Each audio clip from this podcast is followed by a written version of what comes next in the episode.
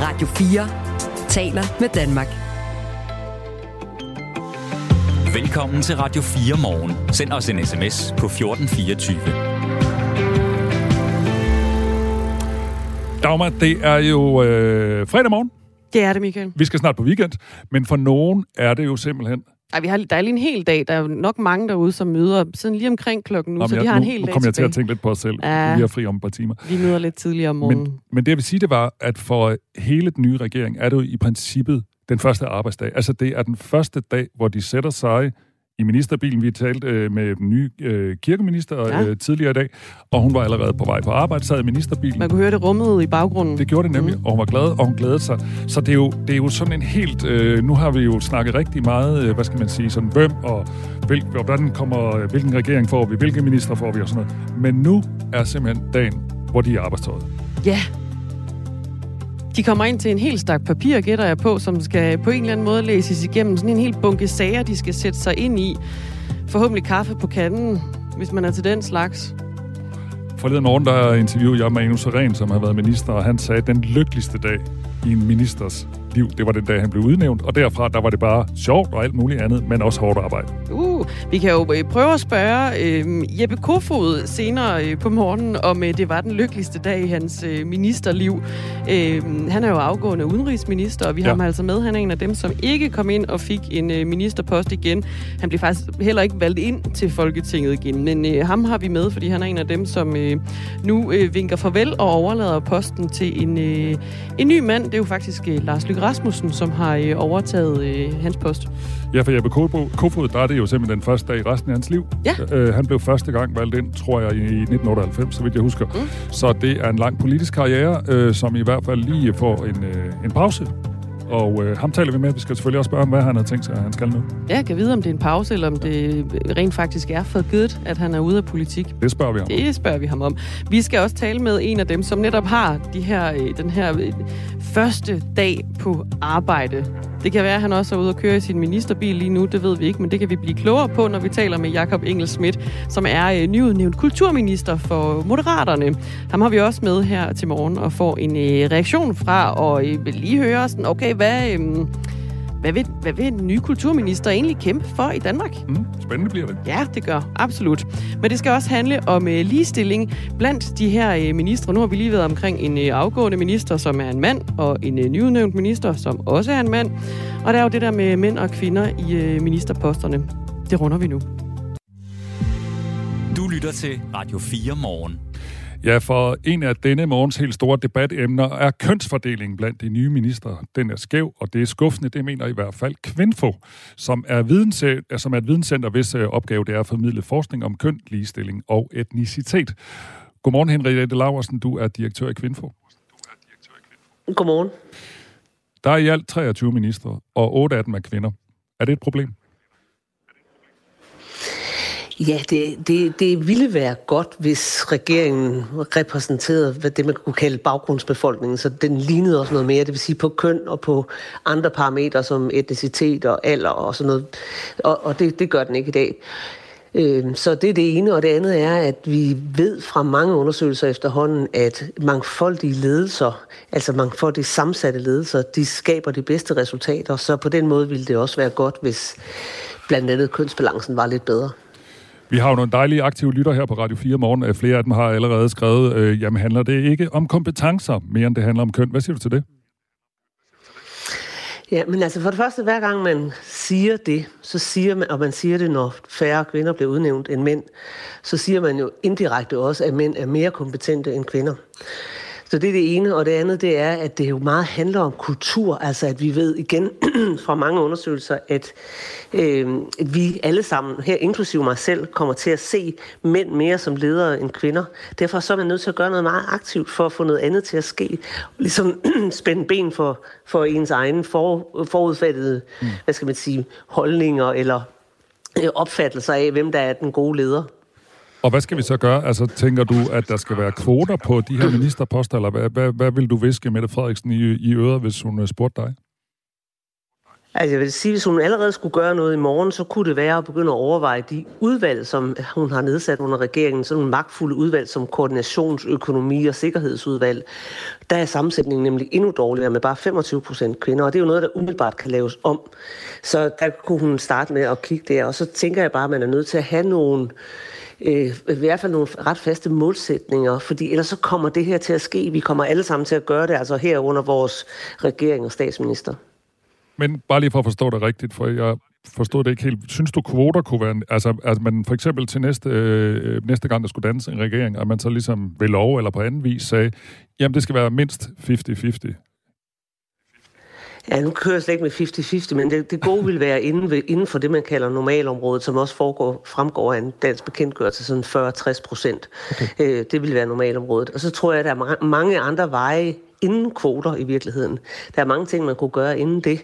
Og jeg tror altid, den her diskussion, den kommer altid til at strande i den her kvote for og imod kvoter, men der er faktisk meget, man kan, altså med målsætninger og simpelthen bare sætte sig for at gøre det, fordi det er godt og en værdi, som man øh, hylder i det danske samfund, nemlig ligestilling. Lad os lige kigge på øh, vores nabolande. I øh, Finland er der 19 ministre, 11 er kvinder, det er en procent på 58 procent. I Sverige er der 24 ministre, der er 11 kvinder, det er 46 procent. I Norge er der 19 ministre, der er 9 kvinder, det er 47 procent. Det er så inden for den her normalen, som du siger. Og lad os lige høre, hvad Mette Frederiksen selv sagde om de kun 8 kvindelige ministre ud af 23 i Danmark. Jeg er heller ikke selv helt tilfreds øh, med det her. Det ligger på nogenlunde samme niveau som, som den tidligere regering, og det er jo så også mig, der har været ansvarlig for den. Øhm, så det er heldigvis ikke blevet værre, men, øh, men nej, det er ikke helt godt nok. Nu har vi spillet det her klip nogle gange den her morgen. Hvad tænker du? Jamen, øh, ja, ja, altså det er jo heldigvis, siger hun jo også selv, at, at det har hun ansvar for. Øh, så, så hvad tænker jeg andet end, at, at, at øh, vi, må, vi bliver nødt til at blive ved med at tale om det her, og, og så kunne det jo være fantastisk, hvis vi på et tidspunkt satte os for at blive fortroppen i, i stedet for bagtroppen i de nordiske lande, hvad vi er på rigtig mange områder, hvad ligestilling angår. Men hvad tænker du om, hun, hun beklager det, og ja, det er godt nok også for dårligt, men det er godt nok hende selv, der har sat holdet. Hvad vil du tænke om det, hvis det var en, en ude i det private erhvervsliv, der kom med den forklaring? Jamen, jamen altså, hvad kan man tænke om det andet, end at, at, at det er jo lidt for sent at beklage det nu, men så derfor så er min opfordring også til handling der, hvor hun mm. kan handle nu, og det er i forhold til de udvalg, som trods alt træffer nogle af de vigtigste regeringsbeslutninger. Nu er vi jo først lige ved at lære den her øh, liste at kende over de her ministre. Jeg vil tilstå, at jeg slet ikke kan dem endnu, øh, så jeg ved ikke, hvor meget du har sat dig ind i det. Men, men har du nogen fornemmelse af med den nye regering? Altså, der har jo før været kritik af, at mænd fik de såkaldt tunge poster, og så fik øh, kvinderne sådan øh, de lettere poster, nogle dameposter, øh, hvis man skal sige lidt groft. Øh, har du nogen fornemmelse af, hvordan det ser ud med det? Altså sådan tyngden i posterne i forhold til kønsfordelingen? Sådan det er, nemlig at kvinder øh, i høj grad har fået sådan øh, det, man kunne kalde omsorg og, og mænd økonomi og teknik. Der er nogle undtagelser, men overvejende er det stadigvæk sådan meget, hvad man kunne kalde sådan en kønsstereotyp øh, sammensætning af regeringen på, på fagfelterne også. Og det kunne du også godt gætte på, tænke dig at lave om på, eller hvad, at, at man havde et mere øh, fordomsfrit blik på måske? Det kan du tro. Ja. Vi taler med Henriette Laversen, der er direktør i Kvinfo. Øhm, jeg har været inde på jeres hjemmeside. I følge jeres hjemmeside, så har I 35 medarbejdere i Kvinfo. 29 kvinder og 6 er mænd. Så I har jo også selv en skæv fordeling. Hvorfor har I egentlig ikke sådan en mere ligelig fordeling? Jamen, det er jo fordi, jeg også, det er derfor, jeg også altid siger det store vi, fordi det her, det er jo et spørgsmål om, vores kultur, kan man sige. At vi, så vi skal også selv aktivt gøre noget for at få det her til at ske. Når man taler om ligestilling, så er det stort set kun, hvis man du inviterer til et arrangement om ligestilling, så er det stort set kun kvinder, der møder op, og kvinder, der synes, det er relevant for dem. Derfor så arbejder vi også øh, aktivt med det, for eksempel via det, der hedder blind rekruttering. Så hver gang vi ansætter, så blinder vi ansøgningerne og øh, sletter køn og alder og billede osv., så, videre, sådan så vi i, i hvert fald prøver at spænde ben for os selv og aktivt arbejde med at få det til at se anderledes ud. Interessant, men det er jo så bare i ansøgningsprocessen, ikke også? Det er ikke sådan, folk skal til jobsamtale med en sæk over hovedet eller tilsvarende. nej, nej, så møder man jo lige præcis folk i en ansættelsessituation. Og så gør vi så faktisk det, at vi tester øh, folk med sådan en altså, hvad skal man sige, sådan en case-historie, mm. løser en opgave, sådan så vi netop får fokus på deres kvalifikationer. Og hvis vi så kan se, at vi sidder tilbage med to eller tre personer, som kan løse opgaven, altså som har de rette kvalifikationer, så bruger vi faktisk mangfoldighed som en værdi. Og det vil sige, så vælger vi det underrepræsenterede køn eller den underrepræsenterede i forhold til etnicitet. Så det vil, i, det her, i vores tilfælde vil det sige, at vi ville vælge manden, eller vi ville vælge den, der havde en anden etnisk baggrund end dansk. Hvis ellers kvalifikationerne var på banen. Og det er egentlig det, jeg refererede til før, mm. når jeg mm. sagde, der er mange skridt på vejen inden kvoter. Men nu er arbejdsmarkedet er jo lidt anderledes end politik. Er der nogle redskaber, værktøjer, ligesom det, I bruger her nu, som du ville kunne anbefale nogle politikere? Altså kan man forestille sig at bruge sådan nogle redskaber her også i politik? Øh, ja, altså man kan, man, man kan, man kan, hvis man sætter sig, man, hvis man forestiller sig situationen, nu er det jo en kæmpe forhandling, sådan en regeringskonstellation her, men hvis man havde besluttet sig, simpelthen bare besluttet sig til, at man ville have en mere ligelig kønsfordeling, eller andre fordelinger på andre øh, øh, markører, så kunne man jo øh, altså arbejde aktivt med det og sige, okay, nu har vi, øh, altså Øh, nu har vi øh, fire øh, kvalificerede mennesker, der kunne udgøre beskæftigelsesministeren, og så forsøger vi at sammensætte det sådan, så siger man, okay, de her fire, der har kvalifikationerne, der vælger vi så efter øh, efter mangfoldighed som værdi, fordi, eller ligestilling som værdi, som vi alle sammen er enige om, er en dansk kerneværdi.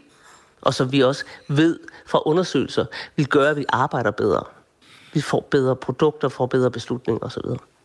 Det var et forslag fra Henriette Laversen, der er direktør i Kvinfo. Tak fordi du var med her til morgen. Der er kommet øh, sms'er ind. Christian han skriver, glem nu ikke, hvilket køn statsministeren, chefen har. Og det er jo selvfølgelig sandt, der sidder jo en kvinde i spidsen for det hele, og det er også hende, der øh, på en eller anden måde har det ultimative ord i, hvem der rent faktisk skal, øh, skal blive eller skal være minister. ministre. Claus Hvide skriver også, jeg tænker, at skal man have kvoter, så skal det jo også gælde andet end de fede stillinger. Hvad med 50 procent af alle soldater er kvinder? Eller 50 procent af alle, der kører slamsuger, skal være kvinder? Synes kvoter er noget fis? Et team er andet end faglige kompetencer, skriver han. Måske skal vi lige sige de to, der har været, øh, vi har talt med her til morgen, som, som har kritiseret det her øh, kvindfo lige nu, og øh, også øh, Roger øh, Courage Mathisen. Courage Mathisen. Ja, de var ja. faktisk imod kvoter begge to, eller de synes ikke, kvoter var løsningen. Øh, bare lige som kommentar til det, Claus øh, har skrevet. Så er der også en, der spørger, hvordan er forholdet i øh, Folketinget i forhold til øh, de opstillede? Altså, øh, det er Henrik Ty, øh, Henrik Ty eller Henrik fra Ty, det er jeg i tvivl om.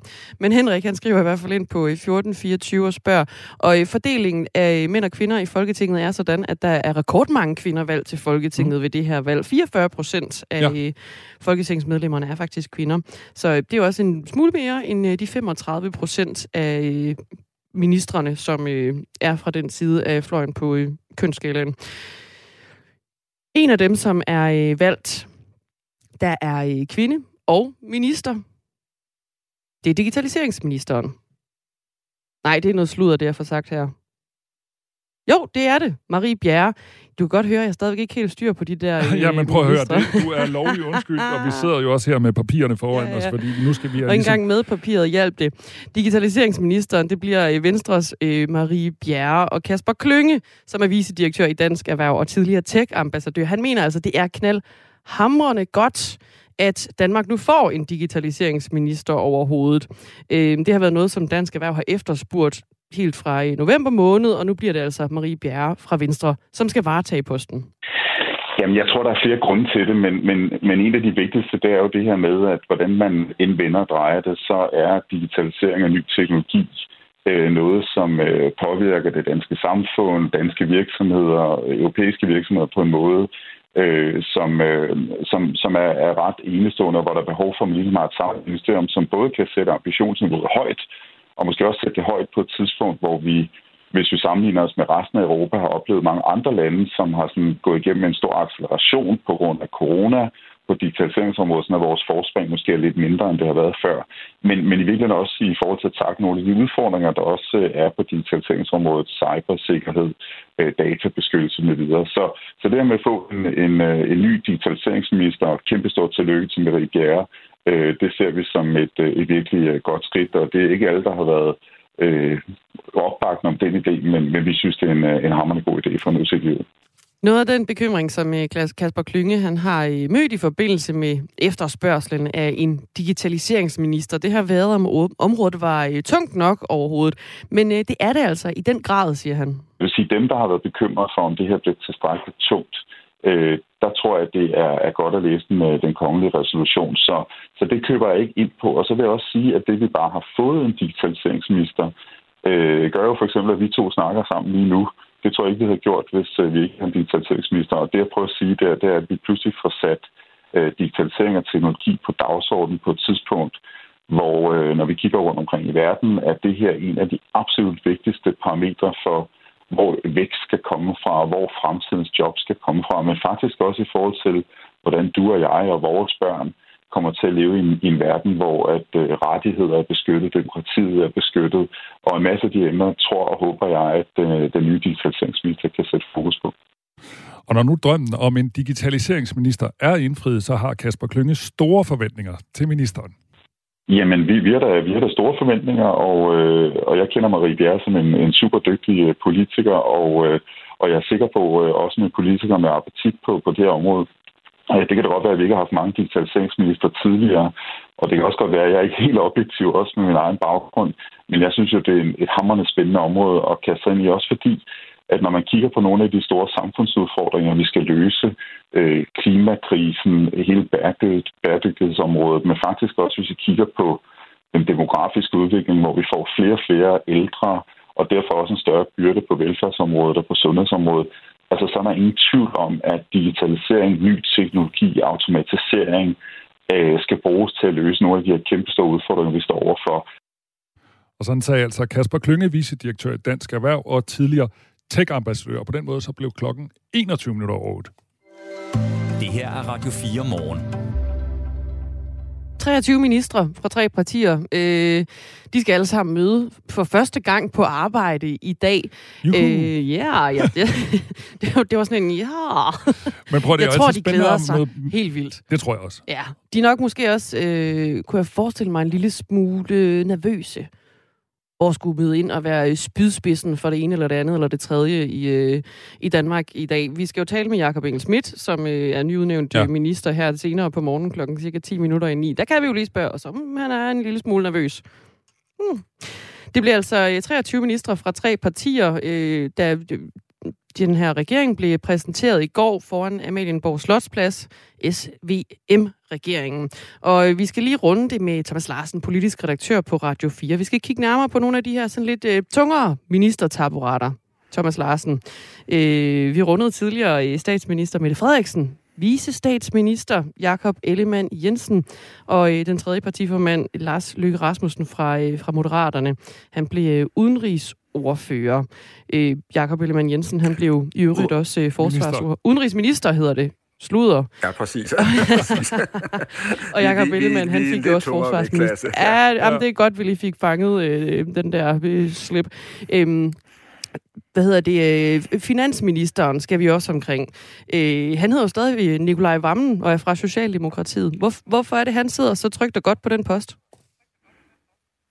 Det gør han, fordi det er helt afgørende for øh, statsministeren, for Mette Frederiksen, at, øh, at holde fast på ham og holde fast på øh, Finansministeriet. Og det er faktisk interessant, fordi det er kommet frem, at øh, Venstre og Jakob Ellemann Jensen i den grad altså ønskede at lægge øh, billet ind på, på stillingen, fordi Venstre ved jo selvfølgelig også, hvor afgørende vigtigt øh, Finansministeriet er i en øh, regering. Det er på mange måder altså øh, knudepunktet eller sådan en kraftcentral. Det er der, hvor en masse af en regeringspolitik bliver til Øh, det er der, at øh, mange reformer bliver udformet, og det er også øh, der, at de øh, vigtigste politiske forhandlinger foregår, altså sammen med de andre partier. Så det at, at have finansministerposten, det er altså virkelig at samtidig have kontrol over en af de aller, aller vigtigste ministerposter i, i en regering. Og der kan vi bare sige, at Mette Frederiksen har simpelthen ikke ønsket at afgive den post til hverken Venstre eller Moderaterne. Hun har ønsket, at den skulle høre til Socialdemokratiet. Og så er Nikolaj Vammen altså en af de aller tætteste allierede, som Mette Frederiksen overhovedet har. Der er en enorm tillid mellem de to, og man må også sige, at Nikolaj Vammen han har gjort det godt i de forløb, når han har været meget øh, driftsikker og stabil på, på posten. Men der kommer jo til at ske et kæmpe gearskifte for ham nu, fordi det bliver en, øh, en øh, regering, der kommer til at markere et sporskifte, ikke mindst fordi der skal laves en masse nye reformer, der skal sikre, at der kommer flere hoveder og hænder ud til arbejdsmarkedet. Så det bliver altså en ny hverdag, han får. Og der er også en anden, øh, også en, en, en, en pengepost, kan vi kalde det, det er økonomiministeren, det er Troels Lund Poulsen fra Venstre, der får, øh, der får den post. Øh, kan du sætte et par kort ord på forskellen på økonomi og finansministeriet? Det er stadigvæk Finansministeriet, der vil være det suverænt største øh, ministerium, hvor Økonomiministeriet altså normalt er, er et, et mindre og mere fleksibelt øh, ministerium. Men, men man skal lægge værk til det her, for det betyder, at øh, Nikolaj Vammen ikke bare kommer til at sidde alene på pengekassen og bliver hele omdrejningspunktet i den økonomiske politik. Der er ingen som helst tvivl om, at Truls Lund Poulsen her kommer ind og bliver en meget, meget vigtig del af et markerpar, der fremover skal stå i spidsen for den økonomiske politik. Og hvis vi husker tilbage, så har vi også eksempler på økonomiministeriet minister, der blev meget magtfuld og kom til at fylde rigtig meget i dansk politik. Tænk bare på Marianne Hjelved, dengang hun var det. Truls Poulsen er altså ny økonomiminister, og hans formand, Jakob Ellemann Jensen, han bliver forsvarsminister. Øhm, hvilken post var jeg tungest? det er et godt spørgsmål. Altså, øh, man kunne godt sige, at det måske er, er vigtigst at sidde på, på, på pengekassen, men altså, vi skal huske på, at øh, Jakob Ellemann Jensen her, han, han er immer væk øh, partiformand, og han kommer jo altså også til at sidde i nogle regeringsudvalg, som der ikke er ret mange danskere, der kender, men, men, men hvor, kan man sige, regeringens overordnede strategi og linje bliver fastlagt. Så jeg tror ikke, der er nogen tvivl om, at Jakob Ellemann Jensen, altså han, han, er, han er chefen i Venstre, og han bliver også chefen over Truslund Poulsen her. Og han er ikke blevet overhalet indenom øh, Truslund Poulsen, trods alt. Øhm, blandt andre venstreminister, der er jo også øh, Sofie Løde, der har været politisk ordfører før. Øh, hun bliver både indrigs- og sundhedsminister. Altså to også ret tunge poster. Hvordan kan det overhovedet lade sig gøre?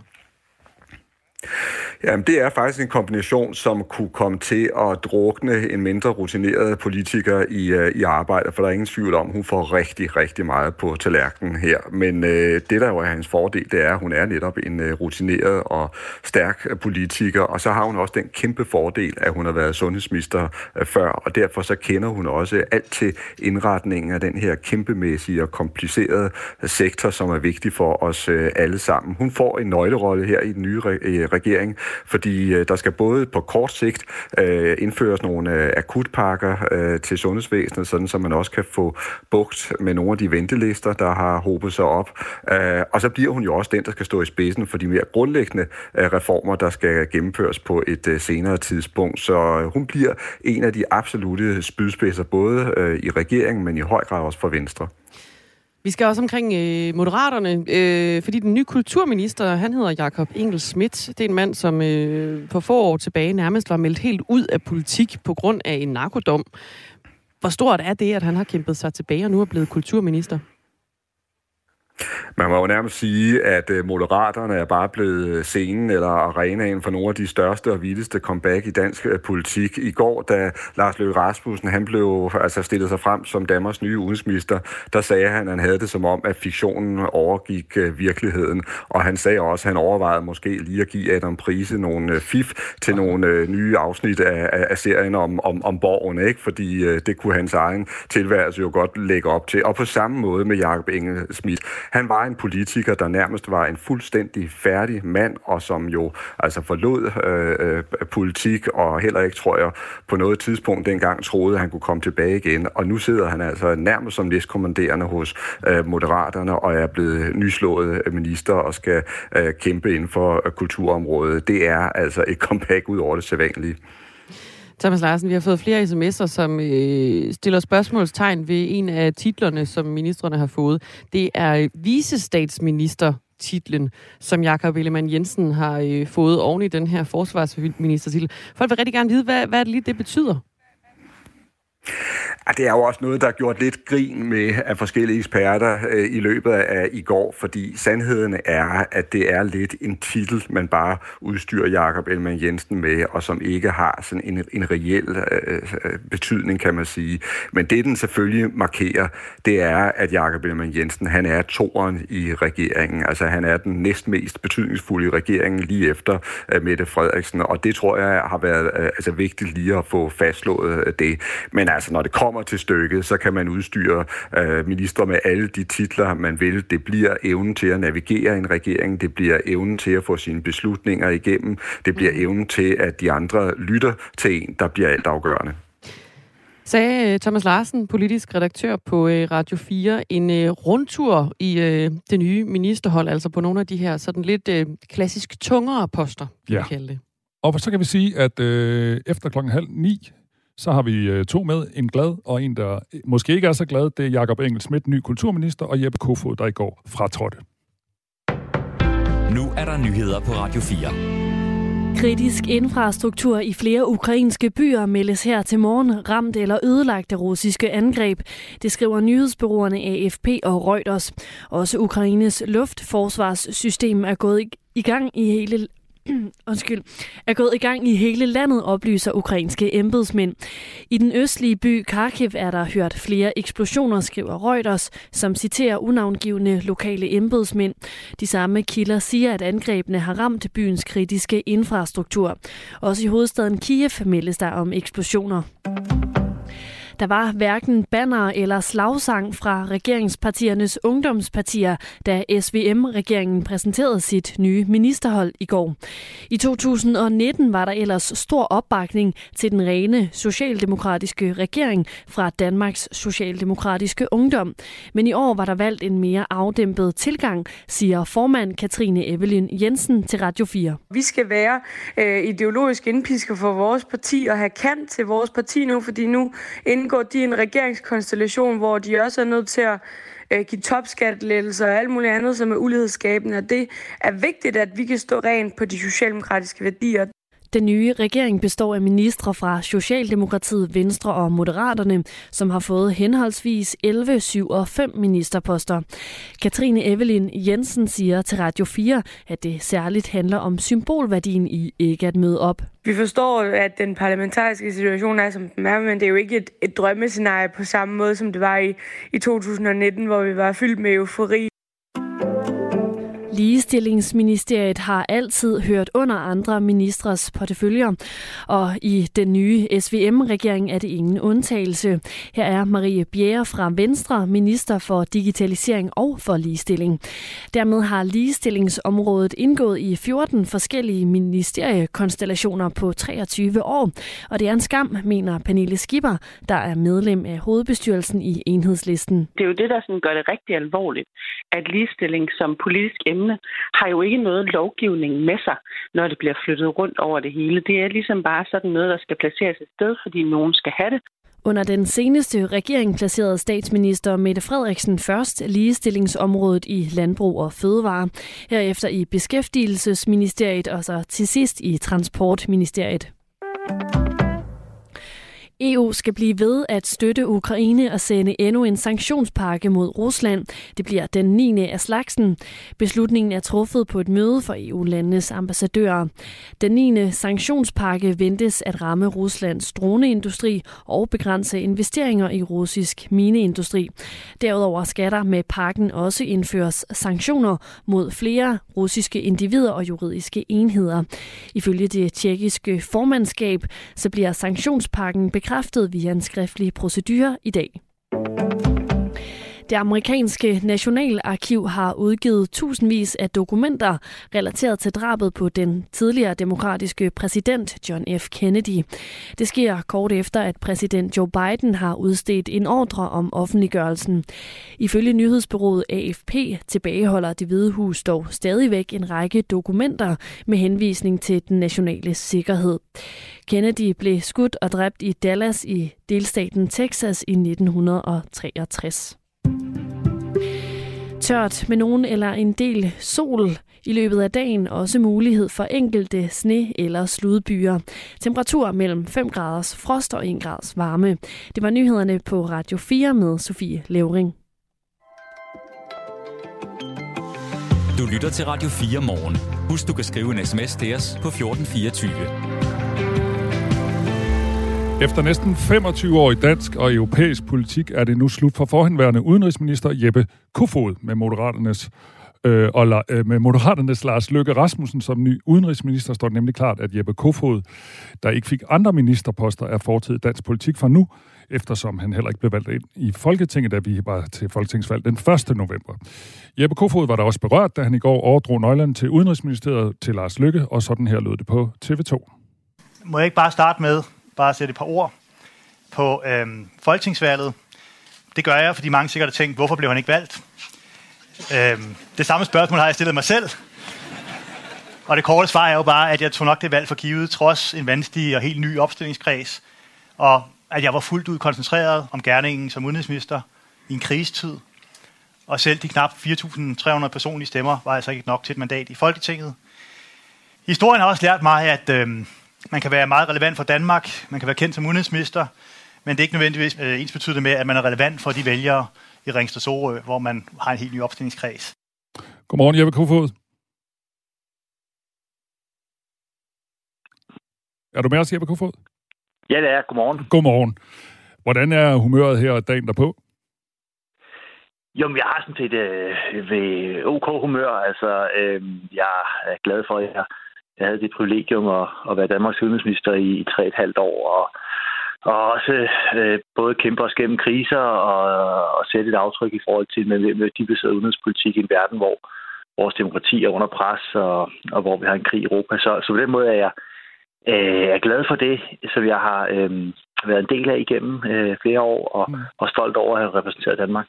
Var du overrasket over, at du ikke kom på ministerholdet? Nej, altså jeg vidste jo godt, at øh, nu blev det så øh, en trepartiregering, og, og øh, min partileder og to gange tidligere statsminister skulle overtage udenrigsministerposten. Øh, så sådan er det. Øh, men øh, men ja, som jeg sagde, da jeg trådte til, det var en drømmepost for mig, fordi mm. Jeg har arbejdet med området i, i 25 øh, år øh, minimum, og jeg har øh, jeg havde også et, et, et, fået opbygget et netværk og, og gjort en forskel for Danmark øh, som den længste siden udenrigsminister siden faktisk Per Stig Møller skal helt tilbage til. Så på den måde var det, var det selvfølgelig meget vemodigt, og også vemodigt farvel til alle de tætte medarbejdere i Udenrigsministeriet og ude i, på vores repræsentationer, som jeg har arbejdet sammen med igennem årene øh, i de her krisetider. Det, det var en særlig følelse, mm. også fordi det har været en særlig tid, hvor jeg har været udenrigsminister, tror jeg. Du nævnte i går, at du måske havde taget folketingsvalget for givet, øh, og så havde du, og, og, mens du havde fuld fokus på krigen i Ukraine. Hvor meget sådan vurderer du, at din fokus på krigen i Ukraine, og ikke så meget på valgkampen, har kostet dig pladsen som både folketingsmedlem og minister? Ja, nu er det det forhold, som jeg tror mange har overset, men, men øh, det er jo, at jeg ikke sad i Folketinget. Øhm, jeg, jeg var blevet valgt til Europaparlamentet i 2019, øh, genvalgt og havde gået frem i personlig stemmetal, og Socialdemokratiet var gået frem med det valg, mm. da, da Mette Frederiksen dannede sin regering, og så hentede mig ind efter folketingsvalget, der, der var brugt kort tid efter. Så jeg sad ikke i, i Folketinget, øh, og opstillet i en ny kreds her mm. i april måned øh, i år, en, en, en, en lille kreds, Ringsted Sorø, øh, som ikke har givet valg til Socialdemokratiet i, i flere valg. Øh, jeg vidste godt, det var svært, øh, og ja, og så tror jeg bare, at jeg havde håbet på, at det alligevel bare skulle gå. Øh, det gjorde det så ikke. Vi gik også et mandat tilbage i Sjællands Storkreds, øh, og hvis vi ikke havde gjort det, så havde jeg siddet i Folketinget. Så der er sådan nogle ting, som, som man kan også over bagefter. Øhm, og altså, det, det gør jeg også selv, men, men altså, jeg vil jo aldrig nogensinde øh, ikke gøre 100% i min ministergærning som udenrigsminister. Mm. Det vil jeg altid. Øh, det, det vil jeg føle mig forpligtet til, øh, og, og så er det bare ærgerligt, at det så ikke var nok til, skal man sige, at blive valgt til Folketinget den her omgang. Du har jo også den her gamle sag, hvor du gik i seng med en ung kvinde, en sag, som du har undskyld for mange gange, og senest for et par år siden. Tror du, den sag fik betydning for dit valg?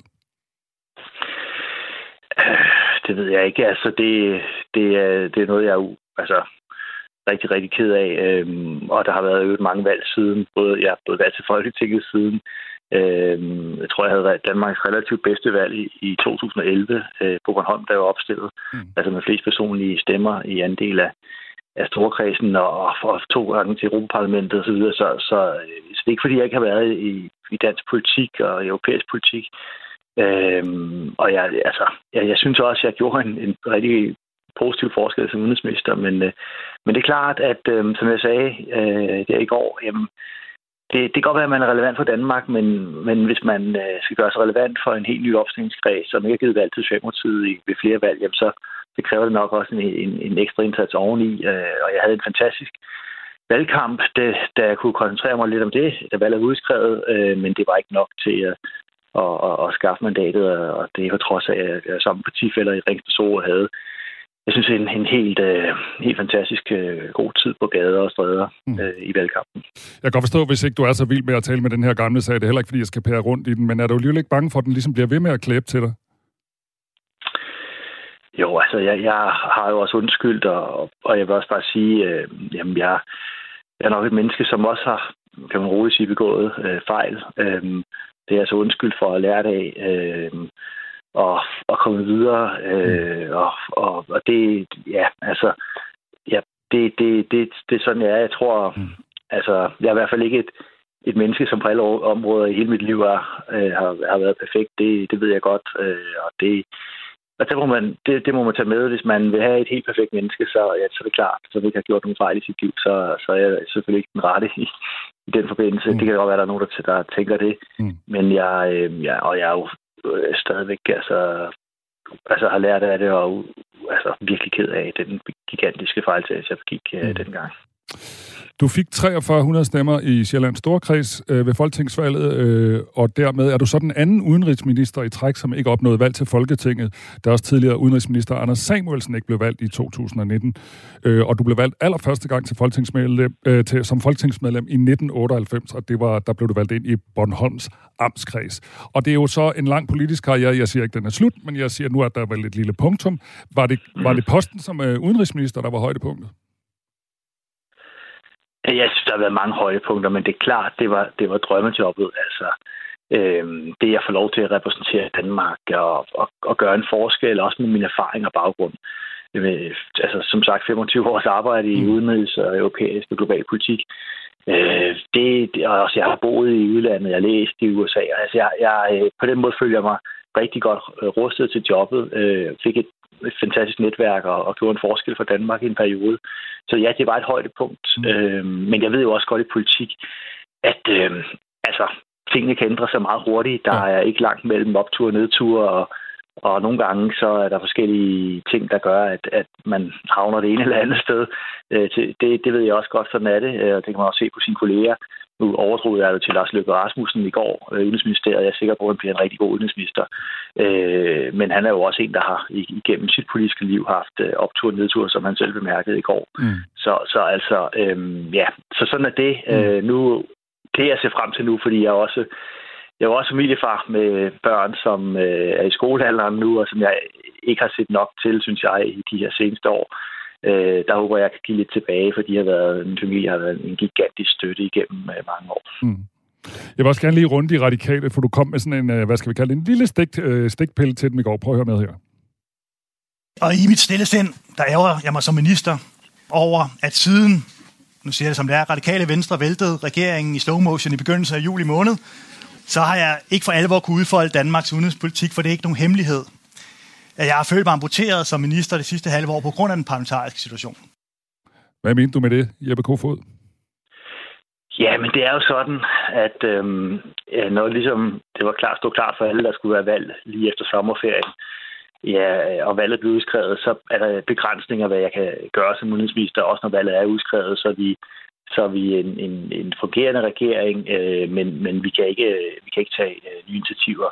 Øh, og, og det betyder bare, at, at den lange optakt til valget blev udskrevet øh, i starten af oktober, valgkampen, lang valgkamp, og så det selvfølgelig efterfølgende øh, historisk lange regeringsforhandlinger, der var uden regering. Det har bare gjort, at de sidste halve år har man ikke kunne gøre de ting, som jeg ellers ville have gjort som udenrigsminister. Men, øh, og det, det har følt mig lidt hæmmet, øh, mm. øh, og, fordi jeg, vil, jeg er en, der går ind på i mit arbejde øh, med føn og klem og gerne vil øh, gøre en forskel og bruge alle de kompetencer, jeg har til det. Øh, tage initiativer øh, sammen med andre. Det har jeg også gjort som udenrigsminister sammen med altså, lavet grøn klimadiplomati med, med Tyskland, fået Saudi-Arabien fordømt ved, ved FN's menneskerettighedsråd for deres krænkelser af menneskerettigheder og så videre, støtte oppositionen i, i, i Belarus øh, og selvfølgelig Ukraine, øh, hvor jeg har været mange gange, også før jeg blev minister. Altså, jeg har altid været meget aktiv, mm. øh, og det har været lidt hæmmet af, at vi vidste, der kom et valg, og, og det vi derfor skulle øh, ligesom koncentrere os omkring det. Er du sådan lidt bitter over, at de radikale udskrev det her valg i slow motion? Nej, altså, jeg, jeg, jeg synes, livet er for kort til, til bitterhed, og og, og, og ærgelse på den måde, øh, i hvert fald i, i længerevarende. Altså, det, sådan er det, sådan blev det. Øh, det var ikke det, jeg helst havde set. Jeg synes, der var rigtig meget at gøre øh, udenrigspolitisk i en tid, hvor vi er krig i Europa, og, og kampen mod Putins øh, overgreb og stoppe Putins krig, og vi skal få freden tilbage, ikke er overstået endnu, desværre. Øh, men, øh, men sådan er det. Øh, nu er vi heldigvis kommet videre, og der er kommet en, en bred regering, øh, som og en ny efterfølger til mig, som jeg er sikker på nok skal løfte opgaven på fornemmeste vis. Klokken er snart kvart i ni. Hvad skal du egentlig lave i dag? Ja, i dag der skal jeg have blandt andet svaret på de rigtig mange mennesker, som har skrevet til mig. Øhm, og, og så skal jeg øh, også være der for min familie selvfølgelig. Mm. Øhm, så det, det, det bliver, det, ja, det, det bliver en, en, en, ny, en ny kapitel i mit liv. Ja. Øh, men jeg, altså, jeg, jeg ser også frem til det. Altså, nu havde jeg fået lov til at have den ære at være udenrigsminister i tre et halvt år. Nu går jeg ind i et nyt kapitel. Mm. Øh, det tror jeg også bliver rigtig spændende. Du kender sikkert udtrykket, når en dør lukkes, så åbnes en anden. Hvilken dør vil du gerne banke på? ja, men der har jeg besluttet med mig selv, at, øh, at nu gælder det ikke om at tage nogle forhastede beslutninger. Lige nu så vil jeg gerne bare være der for min familie. Øh, nyde øh, den mulighed, som vi har opstået, øh, som følger alt det her jul og nytår, og, og så tager vi den derfra. Jamen, så vil jeg da ønske dig og din familie en rigtig glædelig jul, og tak fordi du var med her. Jeppe Kofod, tidligere udenrigsminister og folketingspolitiker for Socialdemokratiet.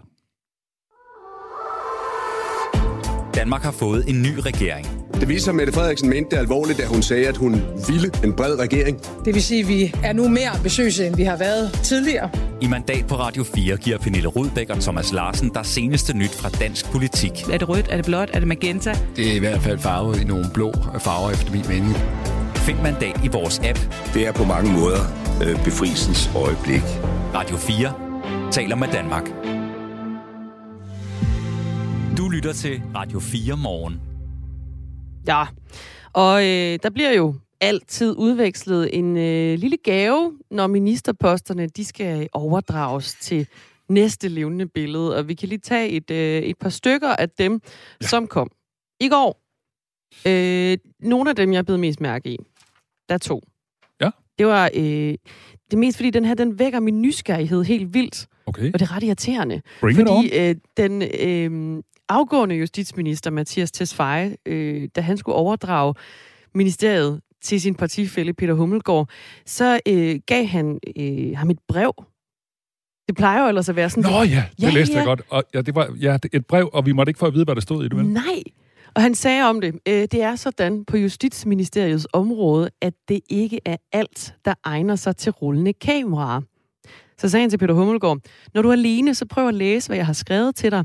Det er nogle sande, ærlige ord, lød det fra Mathias Tesfaye.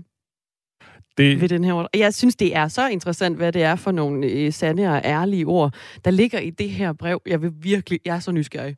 Jeg tror ikke, vi kan få agtindsigt, vel? Nej, det, jeg ved ikke, om det går ind under øh, agtindsigtsmulighederne, det der brev, fordi det er også, altså også en personlig gave jo, på en eller anden måde. Ja. Øh, og Peter Hummelgaard, han bliver selvfølgelig spurgt af pressen, øh, hvad han håber, brevet indeholder. Og øh, han svarede dejligt kort og konkret, bare nogle gode råd. Han vil bare gerne have nogle gode råd til det. okay. Ej, det var meget stille og roligt svaret. Ja, jeg, har også, øh, jeg har også lige øh, en gave. Øh, Astrid ja. Krav gav et slumretæppe til den nye ældreminister Mette Kirkegaard, som ja. kan holde varmen i ministerbilen. God idé. Og som et symbolsk billede på, at der skal være varme og gode rammer for mm. de ældre. Øh, og Astrid Krav skulle jo også overdel, øh, over, over, give en del af sin øh, ministerie til Pernille rosenkrantz teil og hun fik æbleskiver og en flaske gløk, fordi Krav startede en tradition med at invitere hjemløse ind i kantinen øh, på æbleskiver og gløk, så embedsmændene kunne tale med borgere i nød. Mm, okay. Ja. Øhm, æbleskiver. Æbleskiver, jamen det, altså, det er også øh, tiden for det, må man jo så også ovenikøbet sige. Øh, I Forsvarsministeriet, der bed jeg også mærke i, øh, i gaveudvekslingen. Ja, det var godt. Øh, det var nemlig rigtig godt, ja. fordi øh, det kunne godt ligne, at der var tale om aftalespil. Øh, Forsvarsminister Morten Bødskov, han skulle give ministeriet videre til Jakob Ellemann Jensen. Øh, og Jakob Ellemann Jensen, han gav sin forgænger et skopussesæt. En af dem øh, øh, er nu forlader du et hus, øh, hvor man kender værdien af at passe ordentligt på sine ting, sagde han til, øh, til Bødskov, da han overgav hvad hedder det, øh, det her ministerie. Og så fik han altså det her øh, skopusesæt med det, det der med at passe på sine ting, det starter nedefra, og det starter med skoene siger Jacob Ellemann. Det siger meget om et menneske, hvis man møder nogen, der har velpudsede sko. Øh, og da de ord landede, der kiggede jeg lige ned på begge herres sko. Jakob Ellemann Jensens sko, de skinnede. Selvfølgelig. De strålede, og Bødskovs sko, de manglede altså lige en tur, så øhm, der, øh, der, ja, der landede det på et tørt sted. Han forklarede faktisk også, at øh, hvis han er lidt stresset, eller skal koncentrere sig, eller have nerverne i ro, eller hvis der er nogen, der er trælse, og tidligere var det som regel socialdemokrater, sagde han, så pusser han lige skoene. Det gav mm. ham også noget meditativt. Og øh, Bødskov, han fik en, en lille flaske pussemiddel. Det var mærket Brasso. Han har jo bare, de har en historie med, med det der lille metalskilt, der hænger ud foran ministerierne. Masser af gode gaver. Masser af gode gaver. Det her er Radio 4 morgen. Og Jakob Engel Schmidt fra Moderaterne, han er Danmarks nye kulturminister og fik garanteret også en gave, som vi ikke lige nåede at øh, nævne her. Og det er første gang, han kan kalde sig minister. Øh, nu har vi der med her i øh, Radio 4 morgen, Jakob Engel Schmidt. Tillykke med posten. Åh, oh, tusind tak. Hvordan føles det at blive introduceret med Jakob Engel Schmidt, kulturminister? Øhm, det føles temmelig urealistisk og en lille smule surrealistisk. Altså, jeg havde beredt mig på at bruge den næste periode af mit politiske liv i Folketinget som politisk ordfører for Moderaterne. Øhm, og jeg havde været glad og stolt over det. Øhm, og jeg står derhjemme i mine hjemmehyggebukser, som min kæreste kalder min lidt slidte joggingbukser, og ved at tømme opvaskemaskinen, da telefonen ringer, og så ændrer tilværelsen sig pludselig. Øhm, og, og det er jeg jo meget stolt af og ydmyg overfor. Hvordan reagerede du der midt i opvasken og hjemmehyggebukser? Øh, altså, øh, øh, jeg tror, jeg fik et meget stort smil på fra læbe, hvad hedder det, fra den ene del af mundvinen til den anden, og, og, og, og, og altså bredere har det sjældent været. Øhm, men det er jo også et ministerium, jeg går ind i, der har haft fem kulturministre på, på seks år. Øhm, så jeg tænker, og jeg håber, jeg kan være der lidt længere, så ministeriet får noget kontinuitet. Og det siger jeg jo ikke kun med hensyn til de embedsmænd, der arbejder der, men lige så meget med tanke på det kultur Danmark. Mm. Jeg tror savner øh, en mere gennemgribende politik og øhm, politiske hegnspæle, der ikke hele tiden bliver rykket. Og dem vil jeg gerne være med til at sætte på en god og ordentlig måde. Du, øh, du overtager jo Kulturministeriet fra Ane Halsbo Jørgensen. Øh, hun rykker over i Beskæftigelsesministeriet. Helt kort, hvad var det for en gave, du fik af hende ved overdragelsen? Jamen, jeg fik en Stelton øh, termokande kaffekop, ah, ja, fordi det. hun øh, synes, jeg skal tage ud på landevejen og besøge øh, at besøge øh, alle former for, for dele af det danske kulturliv, og det kommer jeg også til.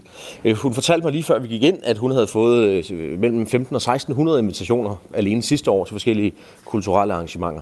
Og det fortæller jo noget om den skønne spændvide, dybde og bredde, der er i det danske kulturliv. Men som hun også sagde til mig, selvom jeg havde dedikeret samtlige 24 timer hele året rundt, jamen, så havde jeg ikke kunnet nå det hele. Og derfor skal der jo prioriteres.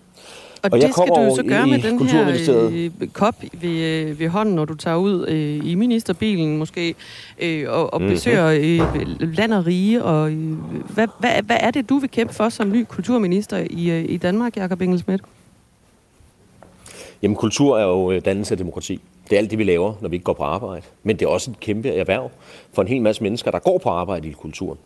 Der er med til at tænke nyt, der er med til at inspirere, røre, begejstre, farve og gøre rasende. Kultur er jo alt det, der definerer Danmark. Og øhm, der står nogle konkrete udfordringer foran mig som kulturminister. Der skal laves en museumsreform. Der er behov for at se på, hvordan vi hjælper kulturlivet igennem det sidste af corona. Vi har skrevet i regeringsgrundlaget, at vi vil nedsætte kulturrådet, der skal hjælpe med at give øh, svar, både kreative og konkrete, på tidens store udfordringer. Og samtidig så vil vi gerne med inspiration i Holland indføre et kulturpas i første omgang til nogle af de unge mennesker, der måske ikke er i uddannelse eller arbejde. Fordi kultur kan, hvis man bliver inddraget. Først i et frivilligt fællesskab, og senere forpligtende. Det er jo det, er det der en, står en i, øh, i regeringsgrundlaget. Har du sådan en mærkesag med selv fra øh, lommen? Jamen altså, nu er det jo, altså, uden at lyde selvfed, så har jeg jo været med til at skrive regeringsgrundlaget. Og jeg mm. tænker, at øh, det at fortælle, hvad der står i regeringsgrundlaget, er jo ikke nødvendigvis noget, alle Radio 4's lyttere ved. Fordi det er 58 sider. Det er jo ikke en Anne Vibeke Holst-roman, eller en bog, man finder indtalt med blød og let stemme på Mofibo. Og derfor kunne det jo godt være, sådan lidt i folkeoplysningens ånd, at jeg her øh, i radioen nævner mm. lidt af det, der står i grundlaget. Mm. Og så vil jeg så sige, at jeg som foreningsmenneske og søn af en pottemager, og en mor, der har arbejdet på teaterforlag og andre ting, jo øh, har en tilgang til kulturen, hvor jeg både har oplevet den fra fra den kreative skabende side, øhm, fra teatervinklen, og jo selv er stor kulturforbruger. Så jeg har mange prioriteter, men før jeg begynder at udtale mig om dem, så vil jeg gerne rundt og møde Kultur Danmark. Fordi begynder jeg at gå i detaljen med enkelte ting, så kan det være, at der er nogen, der føler derude, at de er prioriteret højere eller lavere end andre. Du nævnte det her med, at du er blevet, øh, altså det, det handler om dannelse, og det handler om demokrati, og du sagde det også i går, du betragter dig selv som værende blevet minister for dannelse og, øh, og demokrati. Det sagde du til, til Ritzau. Mm-hmm. Minister for dannelse, hvad er det, der ligger i det? Jamen, dannelse er jo et, øh, er jo et bredt begreb. Det handler om, øh, som menneske at, at, være, at være bevidst om det samfund, man lever i. De øh, store tanker, der er tænkt filosofisk, demokratisk, øh, tanker om det at være menneske, tanker om det at være en del af et fællesskab, tanker om det at, at skabe, elske, at mærke, at lide, øh, at være i sig selv. Alt det, som tilværelsen øh, gør glad, gør ondt af, men som nogle gange kan være svært at sætte ord på. Alt det, der sker, når man er sammen med andre mennesker når man tænker nyt, når man ønsker at gå fremad, men bliver slået tilbage igen. Øhm, det at sætte ord på sin samtid og sin fortid, for at forstå, hvad der sker i fremtiden. Alt det er dannelse. Alt, alt det er dannelse, alle de her ting, du, du nævner her. Hvem er det, der, der mangler den dannelse? Jamen, jeg tror ikke nødvendigvis, nogen mangler den. Men det er jo vigtigt, at vi i tale den. Fordi i et samfund, hvor der er flere og flere, der bruger deres skærm, og færre og færre, der taler sammen, hvor rigtig mange unge har det godt, men også en større gruppe mistrives, der synes jeg, at det er vigtigt, at kulturen sætter de største temaer til debat. Det er også øh, en dannelseskabende øvelse, som jeg gerne vil være med til.